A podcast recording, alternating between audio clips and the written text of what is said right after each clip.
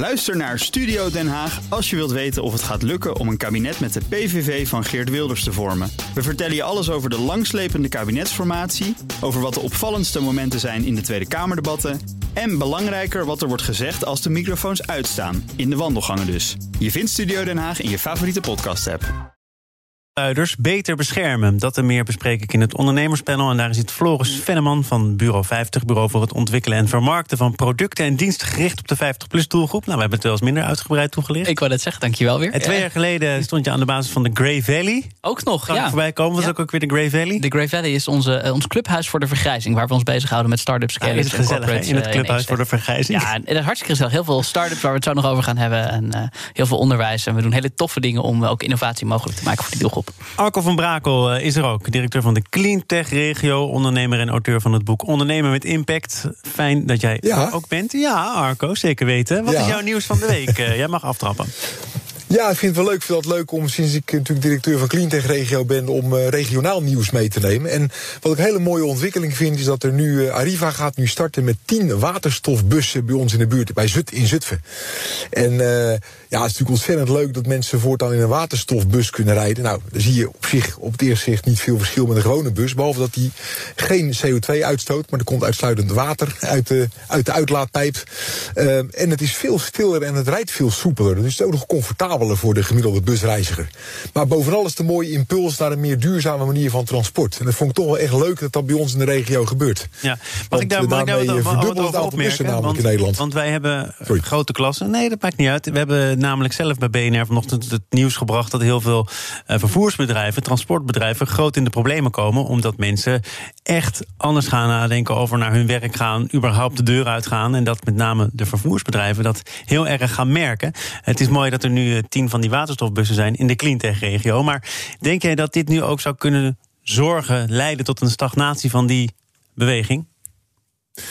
Ehm, ja, nou weet je, ik, ik, vind het heel erg moeilijk om te gaan voorspellen wat er nu gebeurt. Want eh, we zijn allemaal bezig ons anders eh, ons te beraden op ons leven en op ons werk en op ons vervoer.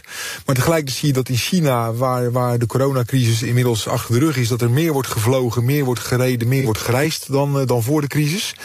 Dus wat je eigenlijk hoopt is dat er wel duurzamer gedrag komt. Maar de werkelijkheid lijkt te zijn dat mensen weer het liefst zo gauw mogelijk een oude leven oppakken. Ja, en dan kan je dat beter in een duurzame bus doen dan in een gewone bus, denk ik. Zeker als je in de omgeving Zutphen woont, waar jij geboren bent. Ja, we hadden het er net al even over. Ja, zeker. Ja, ja ook dat nog. Ja. Cleantech-regio domineert het hier in het eh, ondernemerspanel. Wat is jouw mooi, nieuws. Floris? Nou, ehm, ja, het verbaas je of niet, maar ehm, eh, we gaan het dus weer eens even over ouderen hebben. Ehm, eh, nee, de gemiddelde pensioenleeftijd die is eh, gestegen. En die is nu echt boven de 65 uitgekomen. Nou is dat misschien niet zo verrassend nieuws eh, aan de ene kant. Aan de andere kant, wat wel interessant is om te constateren... is dat de AOW-leeftijd eh, inmiddels gestegen is naar 66,4. Dat betekent dus dat mensen nog steeds eerder stoppen dan de pensioenleeftijd. Gemiddeld genomen. De andere kant En is dat ze dus denken dat ze dat gat kunnen opvangen. Dat ook, dat ook. En meestal is dat ook zo in heel veel gevallen. Ehm, de andere kant is dat we ook zien in ons eh, eigen Nationale 50PLUS-panel... waar we veel onderzoek doen, eh, dat we eh, zien dat ook juist veel mensen blijven doorwerken. Weliswaar op een andere manier, eh, maar dat ook vaak vanuit vrije wil doen. Dus we hebben natuurlijk een groep mensen die het moeten. Simpelweg omdat ze inderdaad dat, dat pensioengat niet kunnen overbruggen. Aan de andere kant ook omdat ze het graag willen. Omdat ze zich nou ja, van nut willen blijven, hun talenten willen blijven delen... maar ook nou ja, hun kennis en ervaring willen blijven En- en- overdragen. welke banen zijn dat dan? Zijn dat de adviseurrollen die mensen dan op zich pakken? Een klusje, een projectje? Want dat is een beetje misschien het achterhaalde beeld dat ik er dan van heb. Eh, dat is zeker een beetje het achterhaalde Nou, beeld. Tuurlijk, ja, nu, nee, eh, nee, zeker. Er zitten daar natuurlijk veel mensen bij die, wij zeggen dan eventjes zo gezegd, met hun hoofd werken. Ehm, aan de andere kant zien we ook wel dat veel mensen zeggen, ja, ik heb altijd in de bouw gewerkt. En tuurlijk merk je dan dat je dat vijf dagen per week ga je dat misschien niet meer doen. Maar dat je ineens wel toekomt aan misschien dat andere talent wat je had. Want timmeren, dat, oh, dat, nou, dat kan ik ook op klusbasis doen. Of, en dat is de andere kant, veel vrijwilligerswerk. Hè. Dus we zien veel mensen ook in stichtingen en dat soort dingen actief worden. Ja. Gaan we van de mensen die heel lang doorwerken, steeds langer doorwerken, naar start-ups. Maar overwegend zeg ik erbij, Floris, voordat je meteen denkt: hé, hey, hier gaat hij weer jonge mensen werken. Eh, er zijn twee wetenschappers van de Universiteit Utrecht eh, die tegen het FD zeiden, op basis van onderzoek: geef niet elke start-up steun. In goede tijden overleven ook veel start-ups niet. Ehm, Arco. Hoe denk jij daarover? In welk kamp zit jij? Is die steun voor start-ups altijd te rechtvaardigen of moet daar kritischer naar gekeken worden? Nou, ik vind per definitie dat je, dat je als land, eh, als je jezelf serieus wilt nemen als innovatiehub, moet je natuurlijk start-ups steunen. Punt. Maar tegelijkertijd is het zo dat uh, waar voor gewone bedrijven geldt dat je bedrijven die niet levensvatbaar zijn niet moet steunen, geldt het ook voor start-ups. Dus ik zie daar eigenlijk geen verschil in coronatijd tussen start-ups en andere organisaties. Je moet goed kijken wat, wat, welke steunen we, op welke manier steunen we ze en wat vinden we belangrijk. En wat je dan ziet is dat in zijn algemeenheid kleinere ondernemers, hè, waar start-ups vaak onder vallen, lang niet altijd geholpen zijn met bijvoorbeeld geld, maar ze hebben veel vaker bijvoorbeeld advies nodig, netwerk nodig. Uh, heel veel uh, bedrijven hebben in coronatijd last van het feit dat ze geen uh, leerwerkplekken weten te realiseren, geen stageplekken kunnen creëren, omdat ze de contacten niet hebben, omdat de scholen thuis werken. Dus dat soort advies en begeleiding is eigenlijk voor elk bedrijf belangrijk, maar zeker ook voor start-ups. Dus ik zou daar juist wel op inzetten, op dat soort hulp, die misschien niet veel geld kost, maar wel aandacht kost. Ja, goed. Dus dat is mijn mening. Ja, nou, helemaal, helemaal eens eh, met Arco. Het wordt een heel saai ondernemerspanel op deze, op deze manier. Ja, ik ben er ook nog. Ik ben er ja, ook nee, Thomas, misschien wel even één aanvulling. We zien ook steeds meer ouderen hè, die aan uh, nieuwe startups beginnen. Maar goed, daar mocht ik het niet meer over hebben. Maar uh, nee, ik moest wel echt. Uh, ik, ik schrok echt toen ik dit artikel las. Dat ik echt dacht: geef niet elke start-up steun. Want ze gaan toch failliet. Want dat, alleen, alleen die zin al. Alleen dat, dat je dat al ja. op de een of andere manier de wereld in durft te slingeren. Uh, er zijn ook hele grote bedrijven die failliet gaan. En die misschien 20, 30 jaar. Maar die hebben zich niet voldoende vernieuwd. Dus het is, het is zo makkelijk om dan maar deze groep er weer uit te pikken. En dan nou, nee, maar op waar, deze manier waar Marco het net over had, is levensvatbaarheid. Hè? Dat uh, criterium wordt ook uh, volgens mij op grotere bedrijven gelegd. Zeker. Banken kijken ernaar, overheden kijken ernaar. En de levensvatbaarheid van een bedrijf met een bewezen verleden is misschien iets makkelijker vast te stellen dan de levensvatbaarheid ja, van maar de daar zit precies de ding. Kijk, het, het vaststellen. Kijk, uh, als we even heel ja. kritisch zijn, denk ik, een start-up die net uh, begin dit jaar begonnen is. Uh, met een heel kansrijk en mooi product. Maar ja, je hebt een aanloop nodig. Dat red je niet in drie, vier, vijf, zes maanden. Die hebt, dat, dat kost tijd.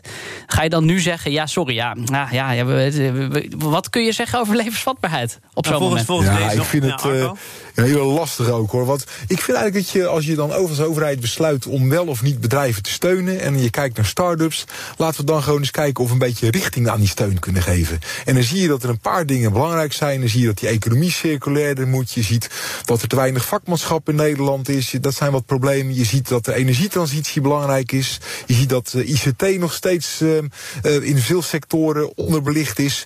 Nou, vergeet age niet, hè? even om toch het thema erin te gooien. Ook daar zie je dat er nog steeds start-ups vooral in het buitenland zitten. Terwijl wij ook in Nederland hier met een extreme vergrijzing te maken hebben hele toffe ja, start-ups ja. die vertrekken allemaal massaal naar het buitenland. Omdat het hier gewoon niet, ja. niet voldoende maar ontwikkeld Arco, is. als jij zelf zegt, hè, jij formuleert dat nu wat anders. Uh, je zou kunnen sturen in wat je wel of niet ondersteunt. Dan zeg je daarmee toch eigenlijk ook dat je niet iedereen moet ondersteunen?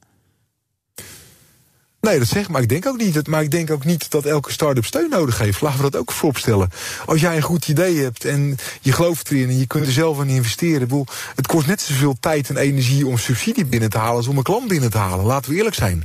En het kost net zoveel tijd en energie om een gesprek met de bank te voeren als dat je met een regionale ontwikkelingsmaatschappij praat. Dit is precies uh, de dus reden waarom heel veel start-ups geen steun hebben aangevraagd. Omdat ze liever hun Juist. energie focussen op dat soort dingen. Dus als we even gaan kijken hoeveel start-ups ja. daadwerkelijk steun hebben aangevraagd. dan hebben we het uiteindelijk maar over marginale groep. Dat had volgens mij ook te maken met het feit dat er werd gekeken naar omzet als een bepaald criterium. Terwijl start-ups op een andere manier naar cijfers kijken. En vooral op groei gefinancierd zijn. En dus nu nog niet ja. kunnen aantonen dat ze zoveel omzetverlies hebben geleden. Waar Arco volgens mij ook actief voor gelobbyd is om die regeling aan te passen. Ja, dat klopt. Maar ik vind sowieso dat je. Um, kijk, een start-up is, is dat, is, dat, dat is natuurlijk ontzettend belangrijk voor de economie. Um, ik denk het ook vooral interessant om op scale-ups te focussen. Dat komt ook uit het onderzoek. En dat vond ik wel een goed onderdeel van het verhaal. Want dat is wel waar de banen vandaan komen. En als je echt een economische motor wil bouwen, moet je zorgen dat je start-ups uh, door weet laten stoten tot de schaal van scale-up. Waardoor ze echt door kunnen groeien. En dat is nu wel super relevant, juist in deze tijd die, waarbij veel mensen aan de kant komen te staan. Um, en daar zou je wel op kunnen sturen. Ja, want dat, zeggen die onderzoekers eigenlijk uh, in het Nederlands vertaald. Steun dan de bedrijven die wat verder zijn, die wat groter zijn.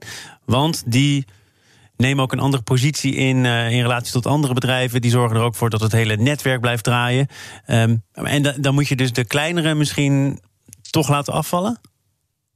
Nee. Nou ja, ik, nou ja, ik weet niet, klein, groot. Kijk, ik ben ook heel klein begonnen en binnen vier jaar hadden we 137 man in drie landen destijds. Ja, wat is klein, weet je? In het begin is ook iedereen. Ik, hoorde, ik de directeur van KPN nog zeggen: we vragen jullie van de kaart. Nou, dan moet je tegen een start-up ondernemer zeggen. Dat is echt niet gelukt. Ja, weet je, dus je kunt de energie van een start-up ondernemer die de goede, die de goede vibe te pakken heeft, dat, joh, die gaat door muren. En vergis je niet. Uh, die laat zich ook niet tegenhouden door zo'n steunregel. Hè? Ik bedoel, nee, die gaat, die gaat wel door. Ja. Precies. Nee, maar soms heb je juist in deze bizarre tijden waar dus inderdaad gewoon het moeilijk is om te netwerken. Want dat is moeilijk als iedereen thuis werkt. En daar kan je wel mee vastlopen. Die hulp is echt nodig. En dat blijkt ook uit, uit, uit, uit onderzoeken van MKB Nederland en ONL uh, en van, van, van VNO. Dat, dat, dat ondernemers vooral hulp nodig hebben bij het aanboren van netwerken op dit moment. Maar er kost niet veel geld. Nee, maar wat heel veel mee bereiken. Maar wat er wel een hele belangrijke op is, wat ik toch te weinig zie, is dat ook ondernemers hulpvragen stellen. Dus ik spreek nog steeds best wel ondernemers zeggen... ja, nee, ik loop hier eigenlijk al een paar maanden mee... dat ik een beetje worstel met X of met Y. Uh, maar ik denk van, oké, maar waarom heb je niet eerder mensen gebeld? Of waarom heb je niet even met je bank gebeld? Of met je accountant? Of met die goede collega-ondernemer? Of met je potentiële klant? Of whatever. Denk je, ik, ik zie ook wel heel veel ondernemers... nog steeds een beetje met de deken over hun hoofd ondernemen.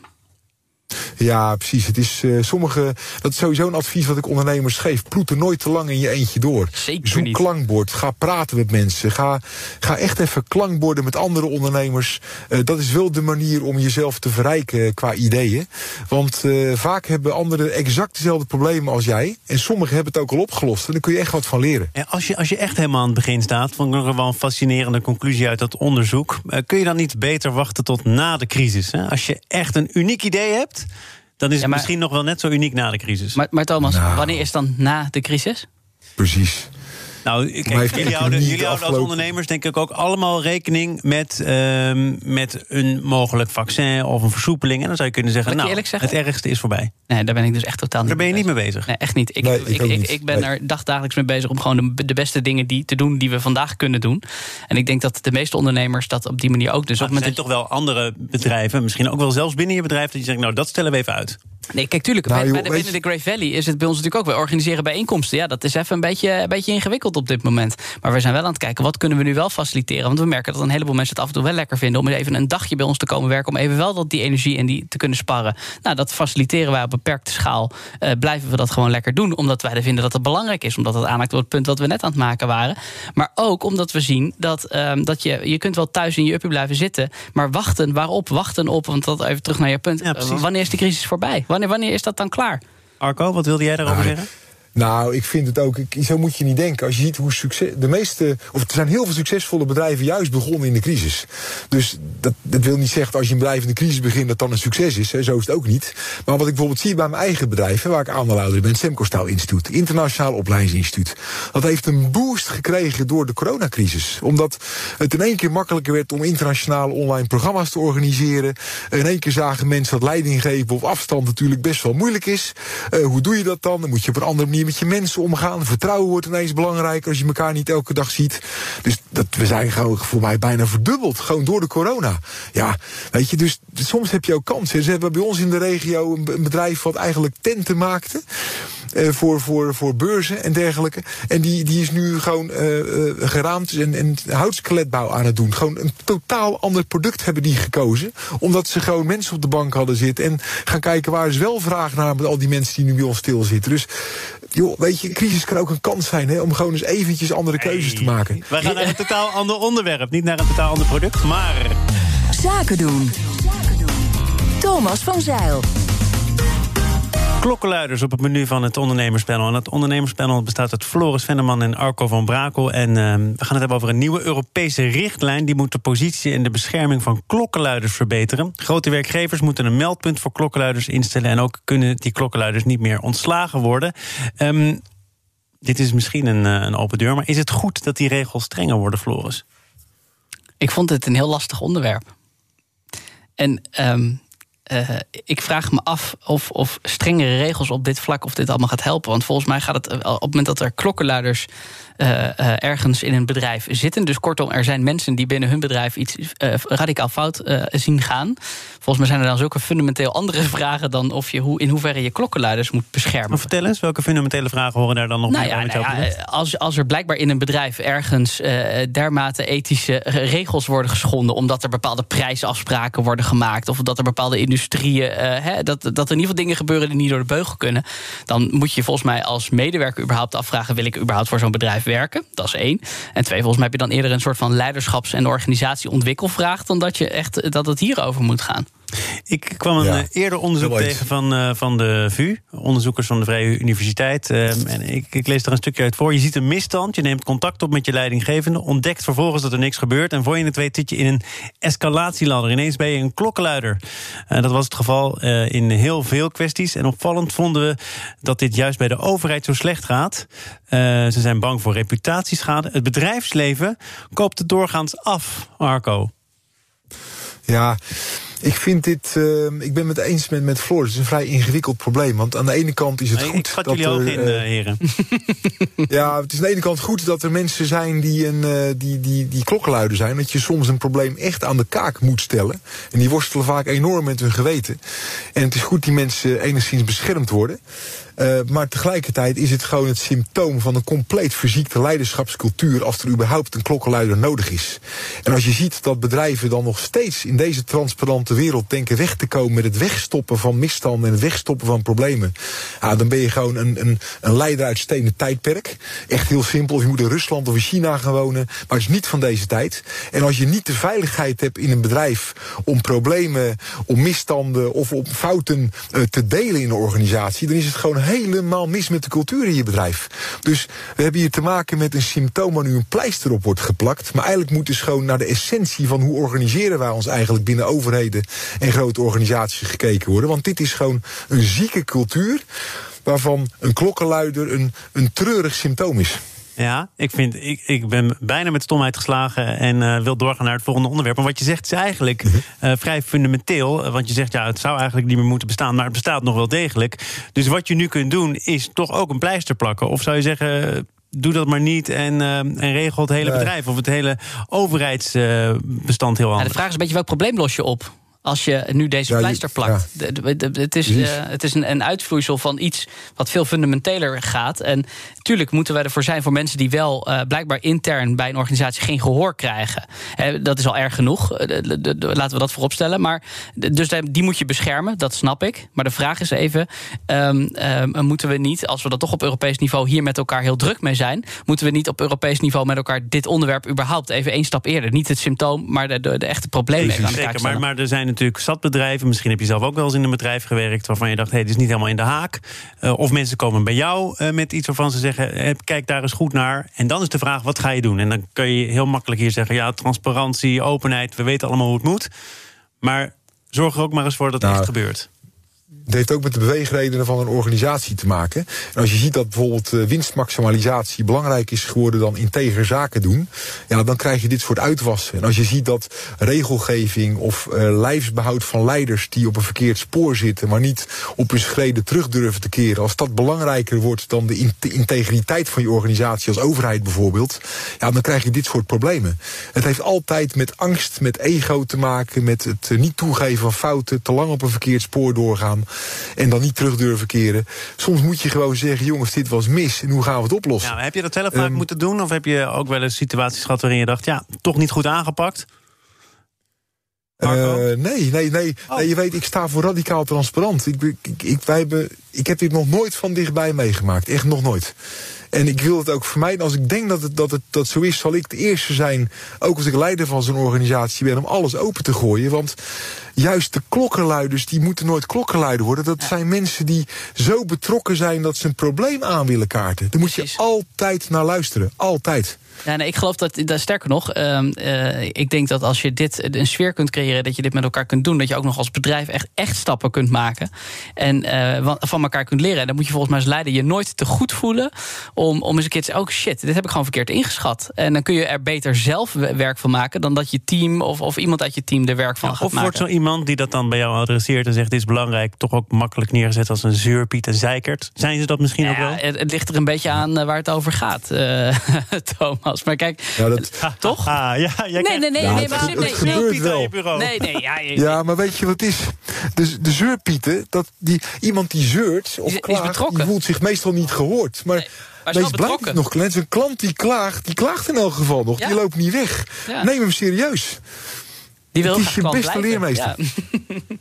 Ja, Ik, ja, helemaal eh, eens. We zijn te veel eens. Jammer Nou, eigenlijk. Jammer, ja. Ik heb nog een derde onderwerp, een derde ijzer in het vuur. Dat gaat Oh ja. over de Kamer van Koophandel. De Kamer van Koophandel wil het gebruik van data aan banden leggen. Vijf databedrijven, waaronder Company Info voor de volledigheid onderdeel van de FD Media Groep, spannen daarom een rechtszaak aan tegen de Kamer van Koophandel. De bedrijven halen data uit het handelsregister, structureren en analyseren die data en leveren vervolgens krediet en andere bedrijfsinformatie aan klanten. En de vraag is nu, wie gaat er eigenlijk over dat handelsregister? Mag de Kamer van Koophandel dat voor zichzelf houden, een dominante positie innemen of niet? Floris. Nou ja, het, het lijkt mij dat het handelsregister van ons allemaal is. En dat de Kamer van Koophandel de opdracht heeft gekregen om dat te, te, daarover te hoeden. Om ervoor te zorgen dat dat eh, goed is en dat dat veilig is, dat het volledig is. Ehm, en, en heel simpel dat ze daar een beetje geld mee verdienen, zo her en der, lijkt me ook hartstikke Nou, de gezond. Kamer van Koophandel heeft daar volgens mij fors geld mee verdiend. Ja, zeker, daarom. Dus dat, en, en op zich, daar kun je ook nog van alles van vinden. Maar dat, de, nou, laten we die discussie niet nu eh, voeren. Maar dat, er dan, eh, dat die data opengegooid wordt... omdat er partijen zijn die daar proposities op ontwikkelen... zoals een Company Info... ehm, dan denk ik, dat is alleen maar hartstikke fantastisch... en volgens mij moeten we dat alleen maar aanmoedigen. En op het moment dat, volgens mij is het zo... dat als jij als ondernemer niet wil... dat jij bijvoorbeeld commercieel bejegend wil worden... ik vind dat nog weer wat anders dan dat er een dossier wordt gemaakt... over wat is je, de betrouwbaarheid van je betaling... en, en, en hoe sta je er hè, qua solvabiliteit voor... vind ik nog weer een ander verhaal. Maar als jij geen commerciële spam wil hebben van de Kamer van Koophandel... of eh, via die eh, Kamer van Koophandel partijen... dan kun je volgens mij gewoon een vinkje uitzetten... en dan ontvang je die informatie niet meer. We gaan eventjes naar, eh, naar die bedrijven. Die eh, hebben zich verenigd in de Vereniging voor Zakelijke B2B-informatie. De voorzitter van die vereniging is eh, Rob Veneboer. En ehm, ja, de conclusie daar is dat eh, die bedrijven zeggen... dat de Kamer van Koophandel de laatste jaren zelf ook actief geworden is... in het leveren van bedrijfsinformatie. Eh, dus er spelen dan commerciële belangen. Ik denk dat er een financieel motief is. We zien al vrij lang dat eh, de druk staat op het budget van de Kamer van Koophandel. En in, in dat kader, eigenlijk bij heel veel ZBO's, zie je dat gebeuren. Dat er druk is op het budget en dat ze wegen zoeken om, om hun eigen inkomsten te verbeteren. En dat doen ze onder andere door een, een wijde interpretatie te nemen van hun wettelijke taak. En daarin allerlei nieuwe producten en, en, en fondsen te vinden om hun, eh, om hun inkomsten te optimaliseren. En dat gebeurt nu ook. Dus de Kamer van Koophandel is voor een deel verantwoordelijk voor het eh, doppen van de eigen boontjes. Ehm, en ZBO, dat geldt dus wel vaker voor meer overheidsinstanties, zelfstandige bestuursorganen. Is dit niet gewoon een, eh, een concurrentiestrijd die hier woedt, Arco? Ja, absoluut. En ik vind ook wel dat. Ik heb hier eventjes mee. Ik vond het een lastig verhaal. Ik ben niet een expert op dit gebied. Dus ik heb eh, even een secondant gebeld, Erik-Jan Koedijk, eh, cybersecurity expert. We hebben het er lang over gehad. Maar eigenlijk heel de weg dat ik hier heen reed, zeg maar.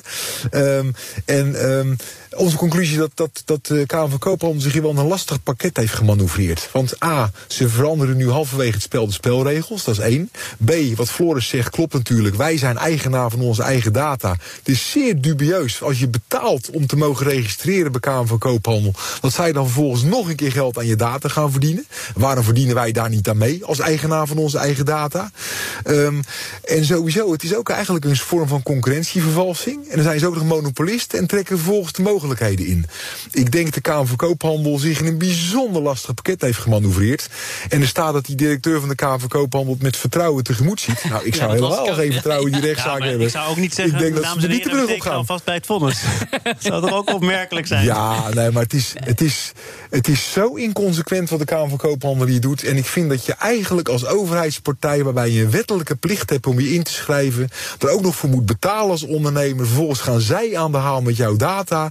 Dat zou eigenlijk wel eens een keertje even heel goed uitgezocht moeten worden. Want op zijn minst is het zeer dubieus en inconsistent. En eigenlijk onbetrouwbaar op verschillende manieren. Ja, en ik denk gewoon heel simpel. Als de Kamer van Koophandel zoveel vertrouwen heeft in zijn eigen verhaal. dan zou je ook kunnen zeggen: joh, weet je, wij hebben een eigen propositie. Wij gaan daarmee de markt in. Dat is prima. Daar kunnen we ook nog over discussiëren, maar dat is prima. Maar laten we dan ook gewoon het andere model. laten ook andere partijen proposities en verdienmodellen ontwikkelen op die data. Dan zijn we in ieder geval een beetje eerlijk bezig.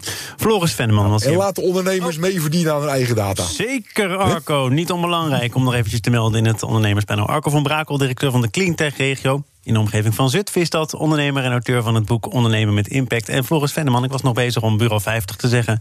Succes met je bedrijf de komende jaren. en we zien elkaar ongetwijfeld snel weer. Dit was het voor vandaag. Eh, maandag dan praat ik met Theo Vechterij, hij is voorzitter van Busvervoer Nederland. Zo zonder wintersportvakanties, schoolreisjes of evenementen... vrezen touringcarbedrijven voor hun voortbestaan. Wat is er nodig om de sector overeind te houden? Dat hoor je maandag in de BNR Zaken doen. Zometeen eerst eh, Nieuwsroom Den Haag. Fijn weekend, tot maandag. Ook Bas van Werven vind je in de BNR-app. Ja, je kunt live naar mij en Iwan luisteren tijdens de ochtendspits. Je krijgt een melding van Breaking News. En niet alleen onze podcast Ochtendnieuws, maar alle BNR-podcasts vind je in de app. Download nu de gratis BNR-app en blijf scherp.